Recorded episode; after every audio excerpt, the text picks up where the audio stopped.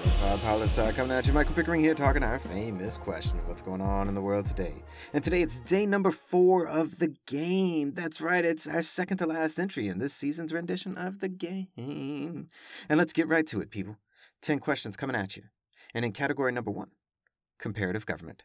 Question one What kind of regime change is most successful? What kind of regime change is most successful? Meaning, when people try to overthrow governments, which one succeeds the most of the time? Which kind does? Question number two What former president that was in self imposed exile has just returned to their country? What former president that was in self imposed exile has just returned to their country? Now, question number three What country just arrested a U.S. journalist on espionage charges? What country just arrested a U.S. journalist on espionage charges? Oh, and how are we doing out there so far? Did we know all three of these, or are we going to have to do a bit of research? Mm-hmm. You got time, people. You got time. One week from today. Category number two American governments. Question one How many presidential impeachments have taken place?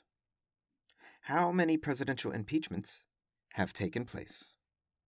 Question number two If the Electoral College has as many votes as the Senate and the House members combined, then why does it have more?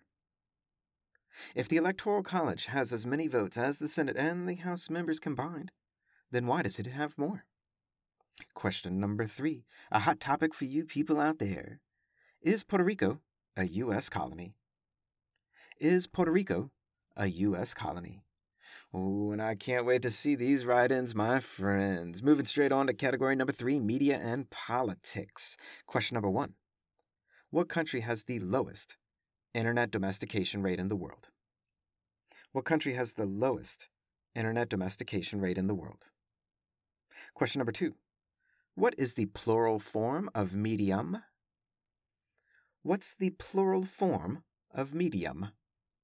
Question number three Define news without using the word new. Define news without using the word new. And our final question of the day Pickering's Pick of the Day. Who was the amazing host of the Lo-Fi Poli Sci 3 year anniversary episode? Who was the amazing host of the Lo-Fi Poli Sci 3 year anniversary episode? And that's it. We're out for the week, but not really. Check out tomorrow's blog post on lofipolisci.com and give Friday's Lo-Fi Poli-Sci article, or Lo-Fi Global Press article, rather, a read. Also on lofipolisci.com. And get today's answers in by next Wednesday, April 12th at 10 p.m. Always remember that Lo-Fi Poli-Sci is more than just me. It's the we that we be. Talk to you soon, Lo-Fi listeners. Pickering, signing off.